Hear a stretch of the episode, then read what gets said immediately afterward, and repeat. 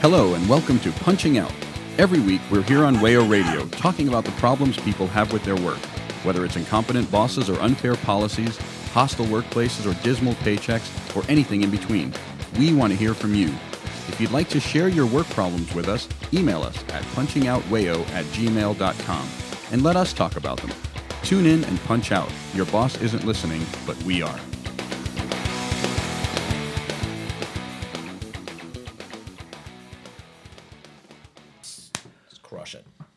Hello, welcome to Punching Out. I'm Ryan, joined today by Noah Hi, y'all. and Rich. Hey, The impetus for our show today is a recent article in New York Times uh, about the Pinkertons. The title is Climate Chaos is Coming and the Pinkertons Are Ready. Now, how would we describe what the Pinkertons are, what they do?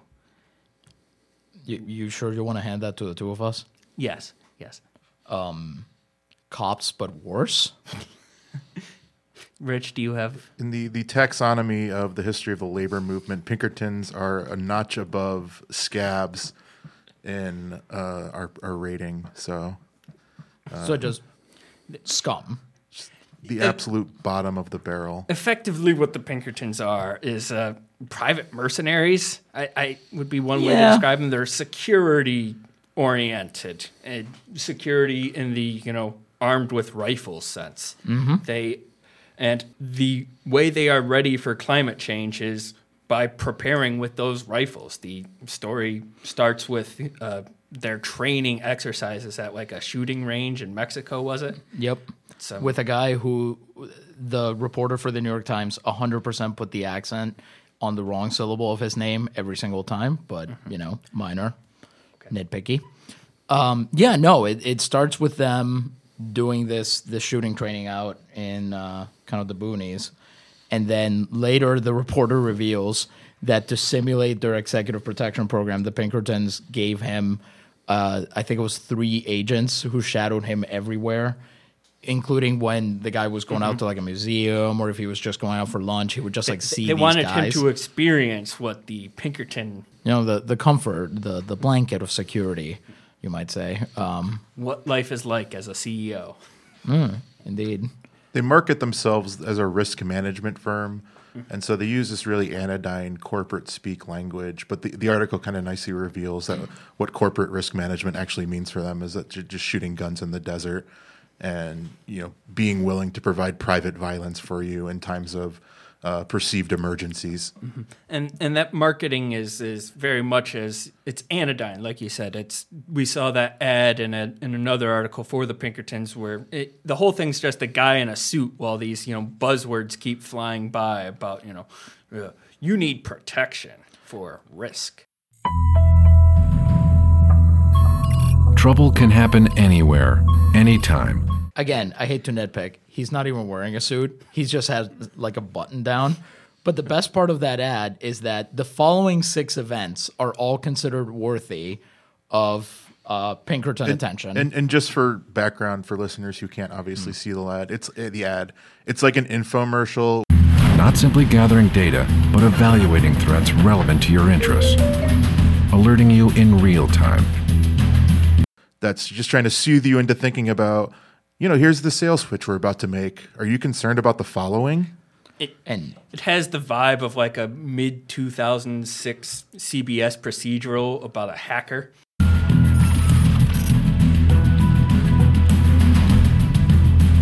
Yeah. It, it was directed by David Bellisario, yeah. That that's what you're saying. But no, these are the six things that are considered equivalent to the Pinkertons. Gang violence, travel alert, wildfires, political unrest, labor demonstrations, and for some reason specifically an F3 tornado. I don't know why the category was necessary, but there it is. The commercial the commercial is, is great because you see these corporate quote unquote risk management people really telling on themselves. The things they consider risks mm-hmm. are things that are threatening to capitalism. Anywhere, anytime. So things that are threatening to all of us, tornadoes and wildfires, yeah, that makes sense. But things threatening specifically to the corporate class, labor unrest, political unrest, travel advisories, these are all lumped together as part of the the packages that uh, the modern Pinkertons are selling to their their corporate clients. And the New York Times article it, it takes pains to note the you know there's a disparity between the language the Pinkertons are using and then these exercises in the desert that are you know SWAT team stuff. Quote is that the scene at the shooting range was a stark contrast to the big data wonkery I was pitched in the car ride over. You know th- they have this corporate face of you need you know risk management. You know you need to be in this button up in this office and what that means is people with rifles. Yep. And it and it means that they will give you what they're promising you is access to all of this information, all of this data. So they talk, I think, in this mm-hmm. article about like being able to track a CEO as he makes his way through like disputed territory. Or in the ad, the guy is able to like I think the term geofencing comes up at one point, and it's just like trying to track like the area that the F3 tornado is targeting. So there's like some very specific kind of tools that they're offering you. They're Uh, going to shoot the tornado. Yes. They have, they have a, a nice stockpile of Israeli weapons, anti-tornado rockets. That's Yep. what Pinkerton sells the uh, the modern corporate client. Well, and and, and it's incredible because at one point they claim, which, uh, so they say that after Hurricane Maria hit Puerto Rico, that they deployed, uh, they, they got a call, I think they say from like a couple dozen companies or something, and that they had to actually go and use those rifles because if you didn't have guns with you, your cargo got hijacked, which is A, never been reported in any other source, but B, does handily explain why after Hurricane Maria hit, suddenly people started noticing that there were dudes with like machine guns, which are illegal for civilian possession in Puerto Rico, uh, showing up around like banks and important corporate headquarters and so on. Yeah, and one thing they, they offer as part of the, this, they're selling these packages of, of risk management. So it, it's data tracking, and so really, from what it sounds like from the article, that just means they read AP and like and, enter articles into a spreadsheet and say here here's some trends we picked up from the news. You know, we we read the news, so you don't have to. Uh, but also, it, it's like stuff like putting a camera on a warehouse. But what also struck me is it was having them stockpile food.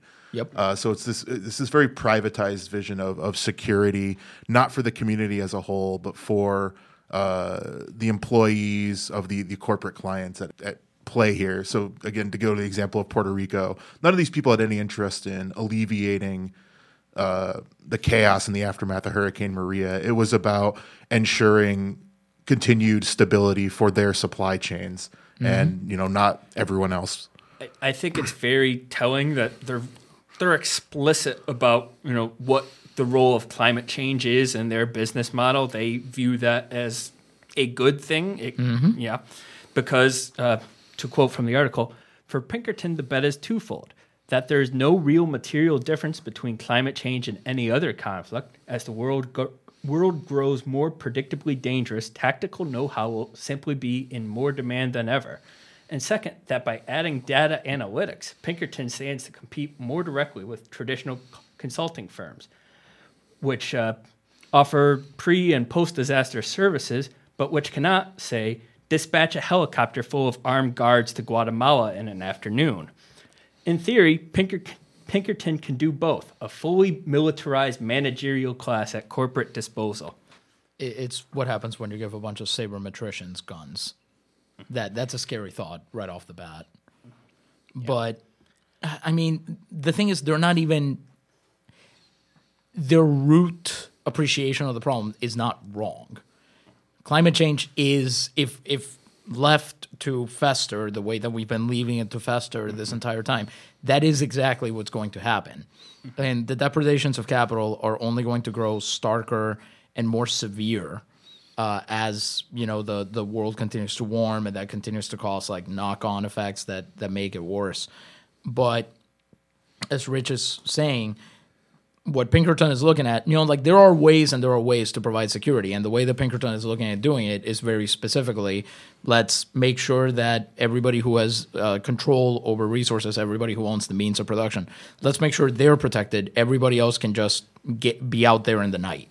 You know, we're not going to help them out in any way. Right. It, as we'll talk about later when we talk about the, the histories of the Pinker, the history of the Pinkertons as a a, uh, a corporation. you know, since their foundation, they've been kind of rooting around in the uh, the the harms caused by capitalism and eliminating any threats to the continued pe- uh, perpetuation of those harms. Uh, so whether it's strike busting or labor spying, you know, the, these are the kind of roles Pinkertons have traditionally undertaken, and now we see them doing the same thing, except with capitalism created climate change. And think about how dangerous this is. Uh, we can see through the lens of the Pinkertons, the capitalist class is already thinking about how they're going to monetize climate change. They're not going to lay out a single dime to How they're going to survive. how they're going to survive it, but also monetize Yeah. it. Sure, they- they're going to monetize it by being the survivors of, climate change, um, and the Pinkertons are just kind of like the cutting edge here of you know what's going to come. It's not going to be. It's clearly from their point of view, the future is not going to be a human solidarity to reverse or mitigate the worst effects of climate change. It's going to be we're going to gate ourselves off into our private bunkers and pay Pinkertons to ensure no one gets access to our food and water. To uh, quote directly from the article, the future looks pretty good for Pinkerton. You know, it's bleak, but it's what we're facing. And and I couldn't help but notice there are some racial undertones in the article. They're doing these training exercises in Mexico. They talked about Hurricane Maria in Puerto Rico. That and the example given there was, you know, bringing a helicopter full of armed guards to Guatemala. There's there are dimensions to the way climate change will affect the planet, and But but to be fair, the executives that this uh, reporter was hanging out with, they were Latino. So you know it's okay. We we hired more. We hired more Latino security Well, it- executives. So I was fine. curious about that. And the article doesn't explain it, but so it says Pinkerton, which you know, to be clear, is it's a subsidiary of Securitas, which is a multi-billion-dollar global international. They're firm. Swedish, I think. Yeah, a Swedish firm that does security, quote unquote, writ large. But they have three headquarters, and one's in the Hague, which I guess kind of makes sense. And the other's in Mexico City, which, sure. Yeah, I was, I was just curious why it was there, but the, the article didn't Yeah, it's it's but- the Global so he- Intelligence Center. Right. So they're they're the New York Times reporter is at the Mexico City Mexico City headquarters of of the uh, the Pinkertons. right. Yeah. Well, it kind of makes if if we're going with this theory, which I don't think is even a theory, if if we're following this line of argument that we've got rich people have figured out how they're going to monetize this, they figured out how they're going to survive climate change. For especially people in the U.S. and uh, the upper class of Latin America, like Mexico City seems like a, a pretty central place to put something like that because you're away from the prying eyes of the American public, which, for better or worse, uh, I think would be surprised to find out that there's this, you know, That NSA like that operation exists. center hanging out there. Fair. Um, but it, it still allows you to kind of deploy into all of these areas and probably with less legal oversight than you might have. Right. It, it, it- it's clear from here or from reading this and from just you know knowing the history of the Pinkertons uh, that they know their wealth depends on extracting labor and resources from the global south. And so they're already anticipating that these are the regions that are going to be hardest hit by climate change. These are the people, the underclasses that are going to be the most desperate to escape the worst effects of climate change. And they know they're going to be the targets because they're the ones responsible for it and they're the ones profiting off of it. Um, so they're already planning for their the dystopian future they're making. Yeah. I, I know my kick on these episodes tends to be that this is just neo feudalism. But in the case of the Pinkertons, it doesn't get much more explicit than, this. There there isn't much daylight between what the Pinkertons are doing now and what like some Catalan mercenary company was doing in the late 1400s. They're just selling themselves to various rich people and guaranteeing them that nobody's going to get inside the castle to ransack you know the the hay stores because there's a plague or a, a cold harvest or what have you. And if they're lucky, they'll get land and a title.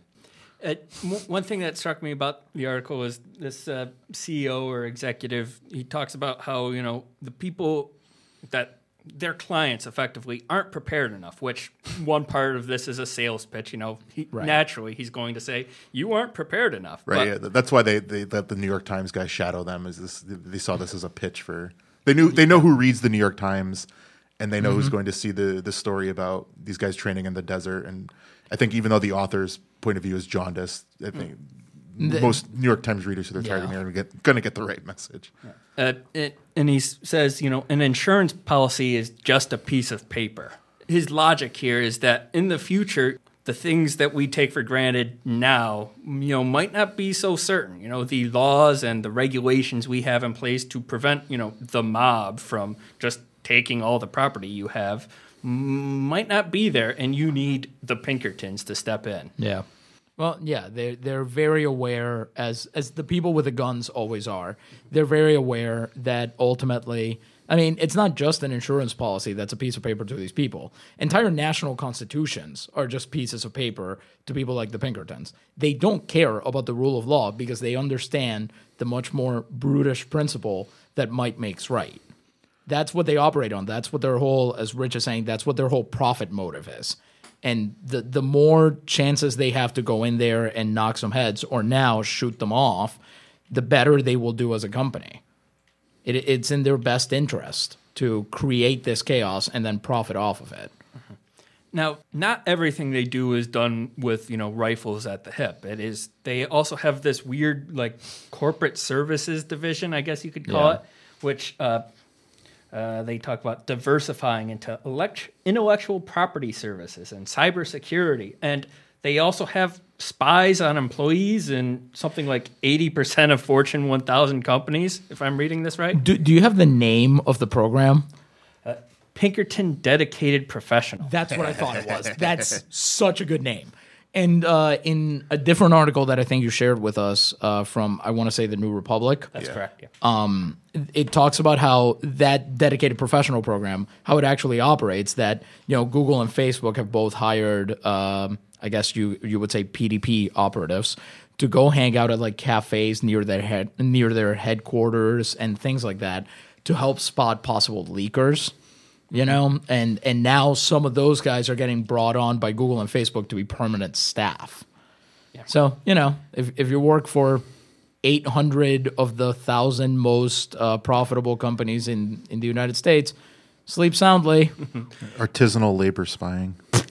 it, the article kind of glosses over this point, but it, it's really important that you know there's this company that is just putting spies in place in, at these major firms. That And- no, no. And I, I think what we see with the fact that they have these spies is that in addition to the, you know, sort of racial lens through which climate change will have its impacts, there's also definitely going to be a class element to it. You know, the poorest will be hit hardest. And what Pinkerton is seeing is that we're going to have an increase in class conflict as a result. You know, a class conflict that bears more in common with you know the late 19th century and the early 20th century when it was explosive in this country the, the fact that they feel a need to be watchful over the uh, employees of the richest companies in the world should tell us something Yeah. Uh, well, rich people never miss an opportunity to run up the score.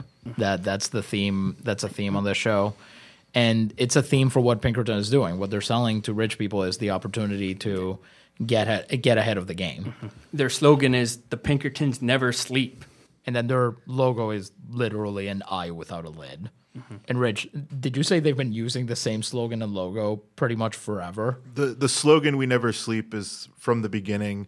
They made the eye look uh, more geometric and modern, I guess. But the the idea of this like open eye, always gazing on the working class, has been part of their their corporate culture since day one. they're a private big brother Yeah. Which also, like, not to get too culturally analytic here, but mm-hmm. like, whenever an organization, be it private or public or whatever, has a litless eye as its symbol in any piece of media you care to name, they're not the good guys. That's never the case. It's like a step below skull and crossbones for your for your institution in terms of like this is not good. These people are bad. yeah, avoid. have you ever seen that uh, mitchell and webb bit Nope. about are we the baddies Oh yes. In this Okay. case, the Pinkertons know they're the baddies and don't care. Yeah. In fact, they're almost relishing it. In in that article, uh, what is it? The, the they sit around and talk about climate change. The, these people actually get to deliver their opinions on on this thing, and one of them reveals that he's uh, bought an apartment in Miami. Yes, that that was just what I was going to get to. That knowing that this is a problem, he has bought not just a, an apartment in Miami, but like waterfront. Yeah. He's an idiot. or has this weird death wish. I don't know. No, I mean, yeah, The level of death drive, et cetera. cognitive dissonance to know that climate change is going to be an issue. And then also buy an apartment that will be underwater, literally, in like 20 years. Well, now to be fair, only the first two floors of the apartment will be underwater. So maybe he got a higher story apartment. Yeah. He'll be fine. A Pinkerton helicopter will be able to pull him out uh, if he just pays the fee. Oh, one one thing I, we haven't mentioned: uh, they charge more. Uh, their hourly rate goes up like Uber. The article mentions in times of disaster. They have disaster surge. They have pricing. disaster surge pricing. Yeah. Yeah. It, it's it's so good that they are because Rich, you started off talking about how anodyne and bloodless their corporate speak is. It's just so. I, actually, I can't decide if it's more or less reassuring to know this. They're so much exactly the same as Uber or Lyft, or I guess Apple is now becoming a services company too. So same deal with them they are subject to so many of the same forces as everybody else. Right. Even though, as we've been talking about, ultimately the reason you go to Pinkerton and not to whatever the hell that other consulting firm mentioned in the article Mm-hmm. was, or McKinsey or whoever, is because you know that they can bring the men with guns themselves. They don't have to pay somebody else to do it. They're reliable in that. The. Pinkertons aren't even neoliberal in that sense. They're just straight up classical liberal. Yep. The private market should govern everything, including violence and security. Their like explicit message is the government won't be fast enough to Right. save you. Yep. And so they, they fit they slot like you said they slot really nicely into the modern capitalist Which is also system. the message of like every gun company in Yeah. America. And the unspoken and the unspoken part of that is the government won't be fast enough to save you because they have to like obey laws. right Ultimately, that's that's what that means. And w- another point uh, so there are actually laws on the books called anti-pinkerton laws which prohibit the government from contracting with private security firms um, just, they clearly still do. Yes, uh, it's not even it's, it's just a law that's completely ignored. So I- I'm very surprised such a law know, exists. the, the lawness, lawlessness comes from the top. Yeah, after 1892, apparently 23 states passed these anti-Pinkerton laws. I don't know how many of them still have them on the books, but the fact that 23 of them did, I mean, And 1892 is an important date, as we will uh, learn later in this show. This is what they've been doing since day one. Uh, this is their this has been their bread and butter since 1850 uh, when the Pinkerton Agency was first founded. So it, it actually kind of ple- it gives me heart uh, to see that they're, they're still doing what they've been doing so well for so long. The- Pinkertons still out there grinding, spying, informing, scabbing, just as they always have. that that actually reminds me of something. I don't remember which of the two articles it's in, but at one point, one guy says that the Pinkertons are a 150 year old startup. That's not a thing. You can't be a startup and be 150 years old. Everybody wants to be a startup. That's like 50 year old people calling themselves millennials. Like that's not how it works. And speaking of, you know, this uh, startup mentality, y- you might recall this. We we had this episode talking about the labor practices at Rockstar Games. Ah, yes. And you know, they also had that startup mindset. I think was explicitly stated by one of their you know CEOs or executives. And one of the reasons that first tipped me off to the fact that the Pinkertons are still around is they threatened to sue Rockstar over What? the way they are depicted in Red Dead Redemption 2, which is a historical Western video game. So I take it they were depicted accurately. Yes, basically. And the West is where the Pinkertons, you know, made their fame and fortune. You know, in the late 19th century, early 20th Right. century, selling their services to mining bosses and the like, as we will get into in our next segment. They, they have always been the enemies of, of the labor movement. Uh, they were the Pinks were a hated figure in pop culture, even in the 1880s. Um, and you know, right right through kind of the film noir era, you see Pinkerton show up, uh, for instance, in uh, Dashiell Hammett novels, Ah, yes. and always as these kind of morally bankrupt figures, you know, existing kind of on the outskirts of society, serving whoever their their top paymaster is.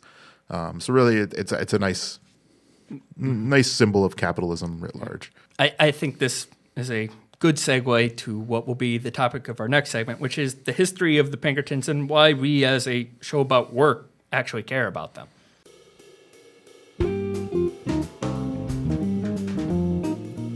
You're listening to Punching Out on WAYO LP Rochester. If you'd like to continue slacking off, you can find all of our past episodes on iTunes and SoundCloud. Remember, your boss isn't listening, but we are.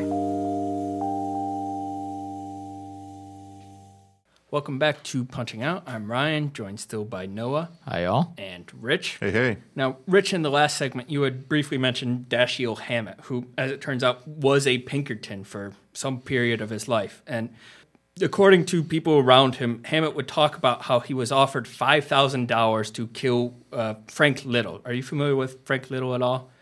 No, enlighten us. Uh, he was a figure in the IWW, the Industrial Workers of the World, in the early 20th century. He did these. Uh, he would rally up, you know, workers in these big mining strikes out west, and he would do these free speech crusades where he uh, just uh, read the Declaration of in- Independence on street corners to protest against uh, anti-public speaking laws that were designed to crush dissent and unions at the time. I think we talked about him in the October and Labor History episode. Very Labor briefly. History. Now, Frank Little, as it you know, he did get killed, though possibly not by Dashiell Hammett. You know, it's unclear whether he actually took that contract. He says he didn't. And I ju- just wanted to read here what happened to Frank Little at the hands of quite possibly the Pinkertons. Allegedly. Um, uh, he was abducted in the middle of the night from a hotel by six men. And uh, to quote from historian Arnon Gutfeld, uh, the car sped away, but stopped after traveling a short distance, and Little, still in his underwear, was tied to the car bumper. He must have been dragged a considerable distance, for his kneecaps were later found to have been scrapped off. Yikes. He was taken to the Milwaukee Bridge, a short distance outside the city limits. There, he was severely beaten, as bruises on his skull indicated, and hanged from a railroad trestle. Pinned to his underwear was a 6 by 10 inch placard with the inscription, Others take notice, first and last warning. On the bottom of the note, the initials of other labor leaders were included. nice. So, You know what capital does when you ask it to for sustenance. Uh, in case you missed our first segment, we've been talking about the Pinkertons. Uh, there was a recent article about their modern incarnation, but I wanted to shed a little light here on where they came from and what historically they did, which is stuff like this at the behest of mining bosses and other industrial leaders. Yeah, so uh, it was actually founded in 1850 by a uh, Scottish immigrant named Allan Pinkerton. So if you're wondering where the name comes from, it's just And Pink- why it's so dumb. just Allan Pinkerton's last name, and he was responding to in the 19th century. I, I think a really a very real need. Uh, Mid-century, mid 19th century United States was a pretty crime-ridden place. It's very dangerous, particularly in the western parts of the the country, particularly Famously, the Wild West. the Wild West, the era of railroads. There's a lot of crime on the prairies. There's a lot of crime on the railroads. So Pinkerton offers this security service, The detective service was its name. right? And so he would investigate crimes as well as provide protection. Uh, he really makes his name for himself during the Civil War. He's an ardent Republican. He's an ardent Unionist, and he supports directly the cause of Union by sending Pinkertons into the South as spies against the Confederacy. You know, so to do counterintelligence, so to gather information on Confederate operations, but also to protect Union logistics. So it's very easy to disrupt a, a trainload of guns and ammunition if you're uh, a Confederate On know, the train. on the train. Um, so the Pinkertons offered this valuable service. It- It's after the war um, when you see the Republican Party tilt toward a much more pro corporate bent that Allan Pinkerton and his people tilt with them toward. Uh, providing these same services, but now instead of directing them against slave owners, they're directing them against labor unions, workers. And you know, this is a time before a lot of cities even had police departments. Right. You, you talked a recent episode about uh, how the origins of the police are in these sort of you know violent labor battles in Yeah. American history, and the need for companies to control their you know huge workforces of people who had reasons to be angry at them. Right. to the point that at the peak of their operations, the Pinkerton National Detective Agency was larger than the Army, Yeah. which kind of gives the game away yet again. Um, if you want a pretty great example case of all the forms of Pinkerton scummery, The services they offered. Sure. In the 1860s, um, there's a lot of Irish miners in Pennsylvania, and they get drafted to go join the Union Army. Obviously, that means that other, uh, you know, if you're familiar with labor history at all, mine owners, they still want their money, they still want their profits, they're going to hire other people. So apparently, a secret society known as the Molly Maguires formed. Uh, that would send these scabs and the mine owners and the mine foremen kind of threatening letters saying, you know, if my job isn't waiting for me when I come back, uh, there will be hell to pay. And by the 1870s, it had escalated to the point that they were actually straight up assassinating supervisors and foremen who were abusive and, uh, you know, all the things that bosses generally are. Yeah. the anthracite coal fields, like Noah, you know, just laid out, were sites of high, exploit- high, high exploitation and low wages. Um, and that's a bad idea when you're mostly employing demobilized veterans uh, into the mix. So there, there was a, a level of violence there. But I think if you look at the, the sources from the period, the violence actually escalates when um, this man named James McParland uh, shows up. He's a Pinkerton. He's working there under an assumed name. He's born in Ireland, so he's familiar, you know, with uh, the accents and the customs, so he's able to blend in fairly easily. And he more or less serves as an agent provocateur. Um, he incites violence, um, and he gathers quote unquote intelligence against 20 so called Molly Maguires uh, that he then presents to his paymasters, which uh, was the, the owner of the Reading Railroad um, in this case.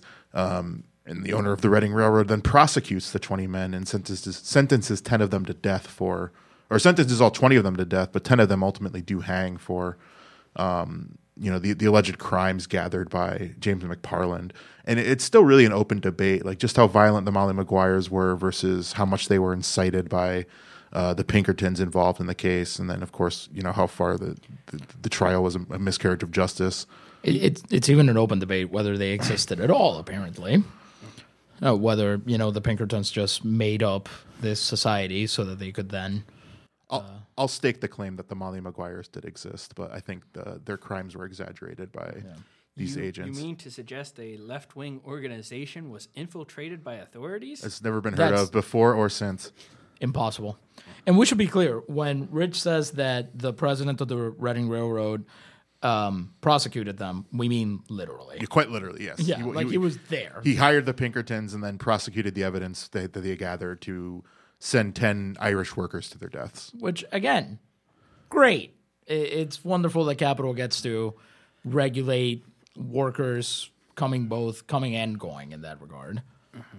And then this is just the start of the Pinkertons' activities in Pennsylvania.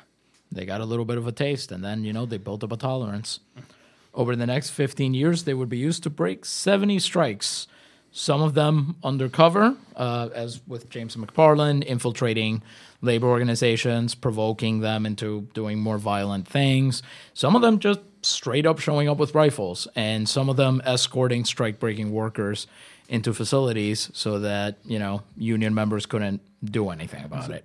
So when I said at the start of the episode that uh, the Pinkertons were maybe just a step above scabs in terms of uh, where they fit in the, the hierarchy of labor villainy, uh, what I was referring to mostly is the fact that whenever employers hired scabs, they almost always hired Pinkertons or one of the other dozens of security agencies to provide armed security to bring to force the scabs through uh, the picket lines of the strikes.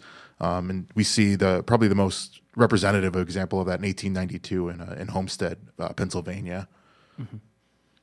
All right. So picture it Homestead, Pennsylvania, 1892. We have a steel mill. Uh, this is about a few miles outside Pittsburgh. There's a steel mill that's a union shop, the Amalgamated Association of Iron and Steel Workers. Now, they've got apparently the highest wages of any steel mill in the country because they'd been able to push back on Andrew Carnegie and uh, Henry Frick. Yeah. I'm gonna try not to mispronounce that name, but in 1892 their three-year contract ended, and Carnegie and Frick were had spent the previous three years just incensed. They were jonesing for a way to get rid of the uh, AAs, is the abbreviation Yeah. that were used for him. Well, and and to go even further, they're they're claiming that you know their record profits would be even higher if it weren't for the union and, and whatnot. So as soon as the contract ended, they demanded that three over three hundred employees get their pay cut, even though they had already had their pay cut three years before. Uh, they don't issue any proposals to negotiate with the union. It's all ultimatum here here's our conditions and you're just going to have to agree to them they literally fence in the mill and top the fence with barbed wire and they openly advertise for strike breaking workers so they're doing everything possible to provoke a strike in the end what they do is they lock the workers out So, Homestead is it's a mill town. Uh, steel workers in this period are unusually close knit for the working class at this point, just given the nature of the work. Uh, it's really dangerous work. Uh, it requires close cooperation between workers working in the you know the open fire pits, um, and so when Carnegie and Frick lock out the workers, they mobilize the entire community uh, in resistance against uh, the Carnegie Frick lockout uh, there in Homestead. Um, so the, the the lockout drags on.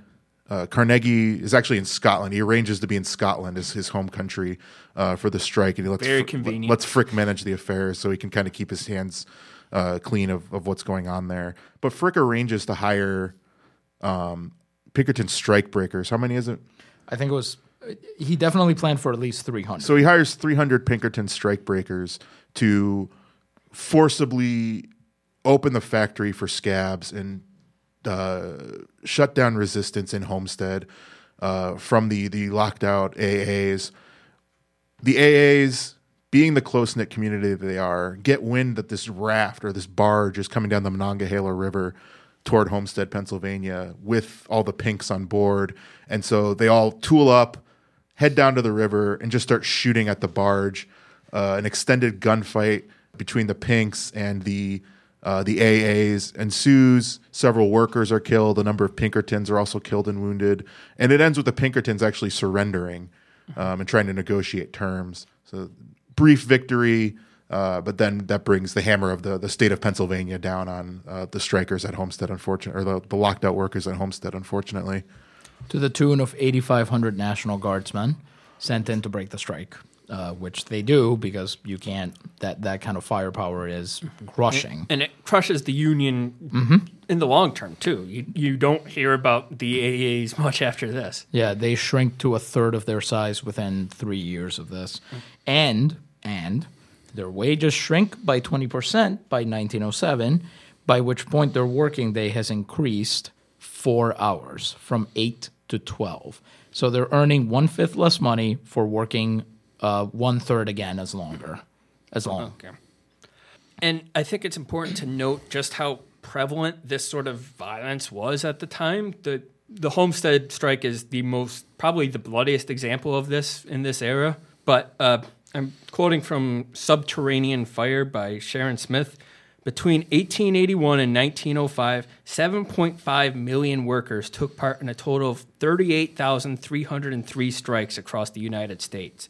In that same time period, 198 strikers or sympathizers were killed, 1,966 were wounded, and 6,114 were arrested. And this is at a time when the population of the U.S. was roughly a sixth of what it is now. It was from 50 million in 1880 to 76 million by the turn of the 20th century. So multiply those figures by you know five or six, and effectively we're talking about one tenth of the population of the country involved in a strike over a generation. And you know, th- this is what class war looks like. You know, they they've ref- the pinks have refined their techniques a bit. You know, they're, they're now about managing data and tracking trends. Um, but at the end of the day, class war is violence is always looming in the subtext there. Uh, and in the case of the Pinkertons, it's just the straight up text. They're armed mercenaries of capital, and their goal is to ensure that labor is not able to secure for itself its own production. And th- they weren't alone in this job. There were other firms doing very similar work that popped up in other violent labor battles. Yeah, there's a particularly among those. There's the Baldwin Felts Agency, which I guess was especially active in West Virginia, and uh, they teamed up with the. Uh, You love to see it. Yeah, Baldwin Felts featuring the Pinkertons uh, teamed up in the Ludlow massacre in 1914. So, to be clear, the Homestead Strike was enough of kind of um, uh, uh, hubbub that it did cause those 23 states to start passing anti-Pinkerton laws, regulate the Pinkertons a little bit. That didn't really stop them from being involved in further uh, violent crushing of strikes. Yeah. And, and to be clear, the point of the anti-Pinkerton laws was not to secure a future for unions. It's that the states wanted uh, the monopoly of violence for themselves. Yeah. They So wanted to be the ones crushing They, the yeah, unions. the, the Pennsylvania National Guard would be crushing, crushing future strikes, The- not not paid Pinkertons. Yeah, the, the Pinkertons were having all the fun. Yeah. They, they can't have that. I think around this era, we had talked about the anthracite strike. uh, Yes. The early 20th century, which featured the Pennsylvania Coal, Coal and, and- Iron Police, which is a great name Great. if, you know, Again, we need- horrible Yeah. concept. We, we do need to bring that back, but they have to actually police the coal and the iron. Like they need to tell them not to get out of line. That's what they need to. They need to tell them to stay underground. No more Yeah. coal can come out to save the world. Exactly. No, you stay there. You're not They're allowed to they're come actually out now. green police and they're good. Yes. Greenwashing cops. Great. um, but yeah, so no matter, you're exactly right, Rich. No matter what they did, um, states weren't actually interested in curbing the Pinkertons because, as we know, states love having actors that don't have to operate under the law. and so that allows uh, these security agencies to continue working and continue profiting all the way They through like to out- now. they like being able to outsource their violence when they Yeah. can. Yeah, I mean, think of again to go into the pop culture thing. Think of you know rogue cop movies and kind of like special agents and operatives and whatever. Or Blackwater. Yes, you know because when their contractors are found hanging from a bridge, we're all supposed to feel like those are American troops. But when it's a labor organizer, we're supposed to think that's a dirty communist and that's fine. And uh, just one last point about the Homestead strike. Over the nine years following the Homestead strike and, and it, or the Homestead lockout, I guess, really, and, and its breaking uh, of the resulting organization, uh, Carnegie made a hundred. Uh, I think this says 106 million over those next nine years. Now that doesn't sound like much today, but if you convert for inflation, it's 2.9 billion dollars. So, in one of the problems that we have in dealing with this is that when the corporate class talks about protecting their profit, they're not wrong. And as as Rich has said, this is why violence is always looming. Think of how much more he could have made if not for that pesky union. Exactly. You know, really, they were getting in his way, and ultimately, ultimately, he didn't want to do violence. It's just that sometimes, you know, to make an omelet, you got to crack a few skulls. Break a few dams. Sometimes violence happens so you can hoard your gold. Yes. Um, Andrew Carnegie's a dragon, folks. You heard it here first. Correct. On that uh, bleak note, we're going to take a little break here.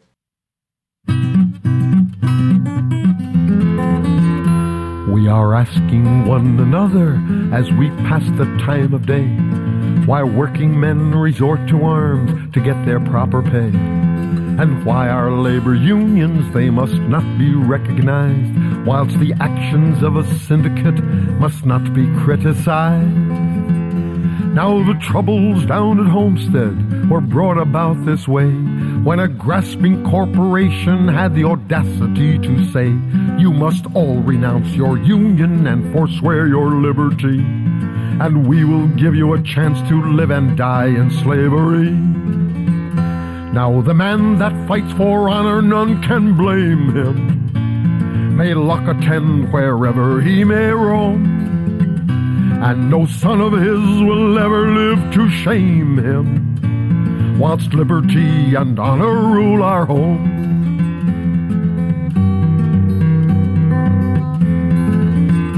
Now the sturdy band of workers started at the break of day, determination on their face, which plainly meant to say, no one can come and take our homes for which we've toiled so long. No one can take our places. No, here's where we belong. A woman with a rifle saw her husband in the crowd. She handed him the weapon and they cheered her long and loud. He kissed her and said, Mary, you go home till we are through. She answered, No, if you must fight, my place is here with you. Now the man that fights for honor, none can blame him. May luck attend wherever he may roam, and no son of his will ever live to shame him. Whilst liberty and honor rule our home.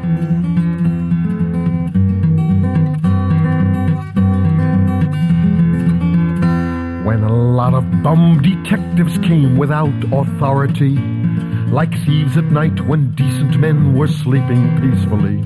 Can you wonder why all honest hearts with indignation burn, and why the worm that treads the earth when trod upon will turn? When they locked out men at Homestead, then they were face to face with a lot of bum detectives, and they knew it was their place to protect their homes and families, and this was neatly done, and the public will reward them for the victories they won. Now the man that fights for honor, none can blame him. May luck attend wherever he may roam, and no son of his will ever live to shame him. Whilst liberty and honor rule our home.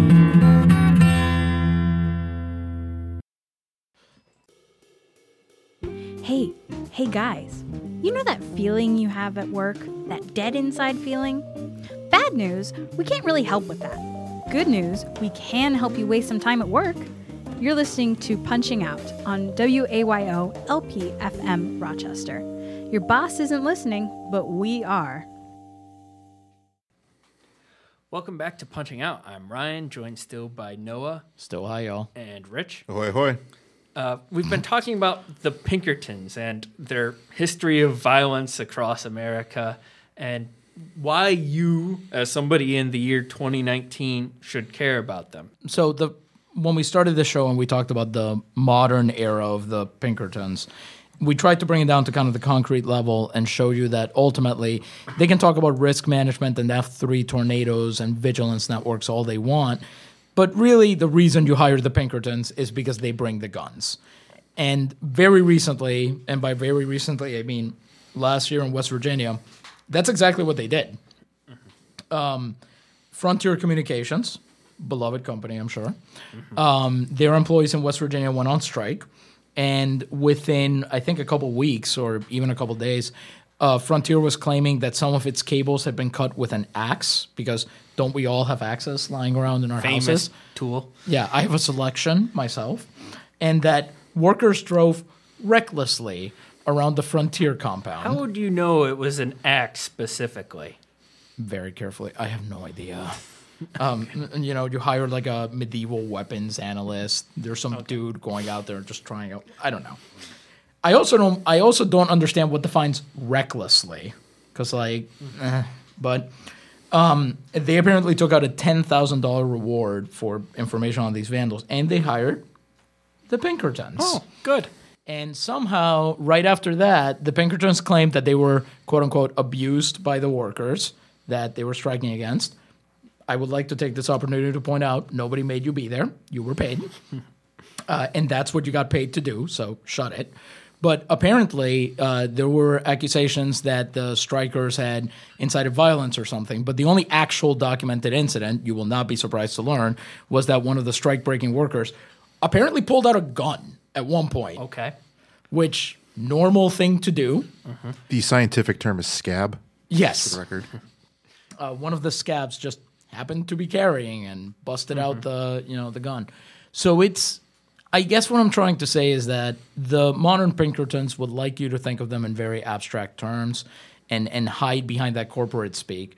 But ultimately, not only are they doing all this new horrible stuff, they're also doing all of the old horrible stuff, even now. And, and you kind of see in this example that they, they're kind of they're useful PR for uh, corporations because they can bring the Pinkertons in and then tell people like, oh, we're so scared for our safety that we had to hire these these security people because these this violent union member uh, was threatening us and cutting our wires and driving recklessly. But then you know, as we see, it's actually the presence of the Pinkertons that creates the violence But Once again, once again, but then they can say, well, look, there was violence. You know, never mind that they're the ones who instigated it and brought around the violent agents. Uh, they can just say, well, this this strike or this labor action has created chaos and created violence, and thus we've justified the presence of the Pinkertons. more broadly, we in this country have an issue with you know media narratives about violence, Sure. which you know erupts and is spontaneous, but we rarely see it described. You know, just who the actors are in violent you know confrontations. but, but always seems to be a quality of the working class, but never mm-hmm. of the managerial Right. class. Never mind the capitalist class, who are the ones who are the main perpetrators of violence in this country. if it's if it's rich people on the receiving end, you 100% get to hear who did it. Mm-hmm. it. It's only when it happens to people who actually have to work for a living that then the actors are. you hear that a shot was fired, and Yes. you know a man was shot by who? Yeah. Hmm. And and we've been talking about how it's when the Pinkertons show up that suddenly the violence starts to happen because I don't know if you noticed, if you picked up on this, but Pinkertons are not exactly trained in de-escalation. So when they get sent into these places, you might say they're not sending us their best people. Yeah. I think Ryan, you have a quote from this article. Yeah, it's from the New Republic piece by Sarah Jones. Uh, she's quoting Erik Loomis, historian, uh, who says they would literally hire thugs off the street. There was a case in a town in Ohio where 25 Pinkertons were arrested for concealed weapons. On other occasions, the Pinkertons functioned as a sort of domestic Blackwater, working alongside law enforcement to surveil workers and break strikes. When Baldwin Felts and Pinkerton agents teamed up with the National Guardsmen in Ludlow, Colorado in 1914, the consequences for workers were particularly deadly. Agents evicted workers and attacked their camps. National Guardsmen, meanwhile, set fire to the camp, which included a women's infirmary. As the New Yorker noted in a 2014 retrospective, the Rockefeller family had paid the guardsmen's wages. 66 people died, many of them women and children. this is again it, it lays it out in stark fact that these are not people who are remotely interested in not even peaceful solution to a conflict but even you know a, any kind of compromise or anything they're there to do one job which is to crack heads for the bourgeoisie that's it if the, the capitalist class is a criminal class, which I, I believe, and I think we can all agree, um, is just uh, sci- scientific fact, uh, the Pinkertons are their thugs. They're their their muscle, their button men, whatever mafioso metaphor you want to uh, bring into play. They're the people who ensure uh, that their criminal power remains intact and indeed can grow. The, the next line in this article is Pinkertons no longer kill workers. But I think what we can take from the New York Times piece is that Pinkertons may one day in the near future kill workers. And, and we know for sure that Pinkertons are absolutely spying on workers. If you're a work, worker at a Fortune 500 company, there is a Pinkerton in your office keeping an eye on you. Uh, he never sleeps. Uh, he has a gun at the ready for whenever you should happen to dissent in a way that's uncomfortable for the bosses. They are there. You are being monitored. you'll you'll know him because his eyes don't have lids that's how you'll be able to tell The unblinking person at work is the Pinkerton. yes Pinkerton. that guy or gal maybe they're maybe they have reasonably diverse Pink, the hiring Pinkertons are woke now. Yeah. Um, but that's that's who they are. I don't. To be fair, I think a lot of people don't even realize that the Pinkertons still exist because they're probably branded with Securitas and whatnot. sort of but- people who know about the Pinkertons tend to view them as a thing of the past. And this, but most people generally won't have heard of the Pinkertons. But, you know. Yeah, and and they're making a concerted effort to to supply that image of themselves with. Uh, I think it's a Canadian television series that, that portrays them as hunting down Confederates and Mm-hmm. bad folks. Yeah, the, the Pinkertons like to tap into the positive aspects of their history. So, like, yeah, The one con- positive the- aspect. The, the, Confederate, you know, sure. I'm glad the Pinkertons helped the Confederacy lose the Civil War. Fine, uh, but also the fact that like they hunted down the James Gang, uh, and you know, other uh, criminal gangs in, in the Wild West are, are things they keep harking back to as as though it launders the the rest of the evil uh, things that they perpetrated against the, the working class. which goes back to them being cops but worse because that's that's exactly the same tactic that police uh, use all over this country. You know, on the one hand, yes, we are a horrendously abusive institution that routinely kills and maims people, but on the other hand, without us, you like would still not be able to solve the breaking and entering that happened at your house. So I don't really know where this is going. they the only thing differentiating them is that they at least have a record of very reliable service to the rich. They, they made their brand on it. huh? Yeah, they made their bones. Now, And- if assuming our listeners are not in the market for private security solutions, Which, if you are, stop listening. yes, please. Uh, what what what should people take from the history we've laid out today? You know, what what do you want people to learn from all this stuff about the Pinkertons? Why do they matter? You, you may not know personally about the history of the Pinkertons or the continuing presence of the Pinkertons, but rest assured that the people who make the decisions that impact your lives know who the Pinkertons are, um, invest heavily in security provided by the Pinkertons, and are looking forward to a future in which Pinkertons will protect them uh, against the chaos into which you will fall victim uh, thanks to climate change. The the Pinkertons will be the armed guards outside of the new waterfront property in downtown Miami. The Pinkertons will keep the hordes at bay from the sources of fresh water and from the warehouses filled with food uh, during times of social collapse. They're the Swiss guards. That's what they are. That that in in the whole neo feudalist framework, that's what they're doing. They're there to protect the rich and the powerful because the rich and the powerful are too lazy and often too stupid to protect themselves. and yeah. And the thing is, now that you know this, I hope you realize that the next time you see a media narrative about any kind of labor action, about any kind of union action, if you trusted them before, now would be the time to stop. Because I the what we've laid out before you should tell you that the people in power routinely use espionage, routinely use provocation, routinely use a variety of tactics to ensure that they come out smelling like roses. Whether it's Andrew Carnegie then or nameless CEO now. Generic frontier executive number four. There was a, a tweet that I saw, and I, I forget who said it, and I apologize for not remembering, but but they laid out the point that when people talk about, you know, r- the right wing has no plan for climate change, the Pinkertons are their plan. That's what this article this article in the New York Times makes very clear that the continuation of climate change of making the planet worse to serve the ends of, you know, a few fossil fuel executives you know, doesn't necessarily mean the end of the world if you have the money to hire the Pinkertons. Yeah, they, they have no incentive to reverse climate change because, from their perspective, they're planning to be fine. I mean, there were there were a slew of articles a year or two ago about um, how the one percent have their their nuclear bunkers or their escape plans uh, to get to New Zealand if if thing if society collapses, um, and they anticipate that they will have Pinkertons to uh, pay to grease the wheels for them to get to whoever safety they need to get.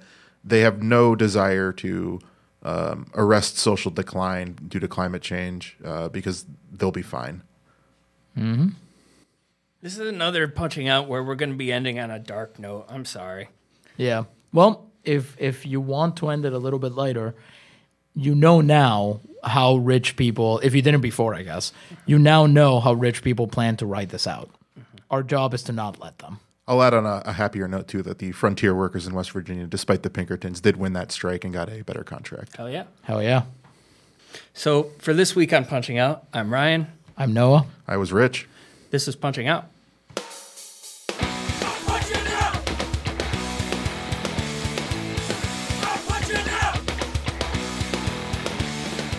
You've been listening to Punching Out. You can find us on Facebook and on Twitter at Punching Out Wayo. Email us your work stories, complaints, and struggles to punchingoutwayo at gmail.com. Punching Out is a project of the Punching Out Collective. Our producer is Ryan Brister. Music for Punching Out is provided by Ariel Cruz. Tune in next week for more Punching Out, and remember, your boss isn't listening, but we are.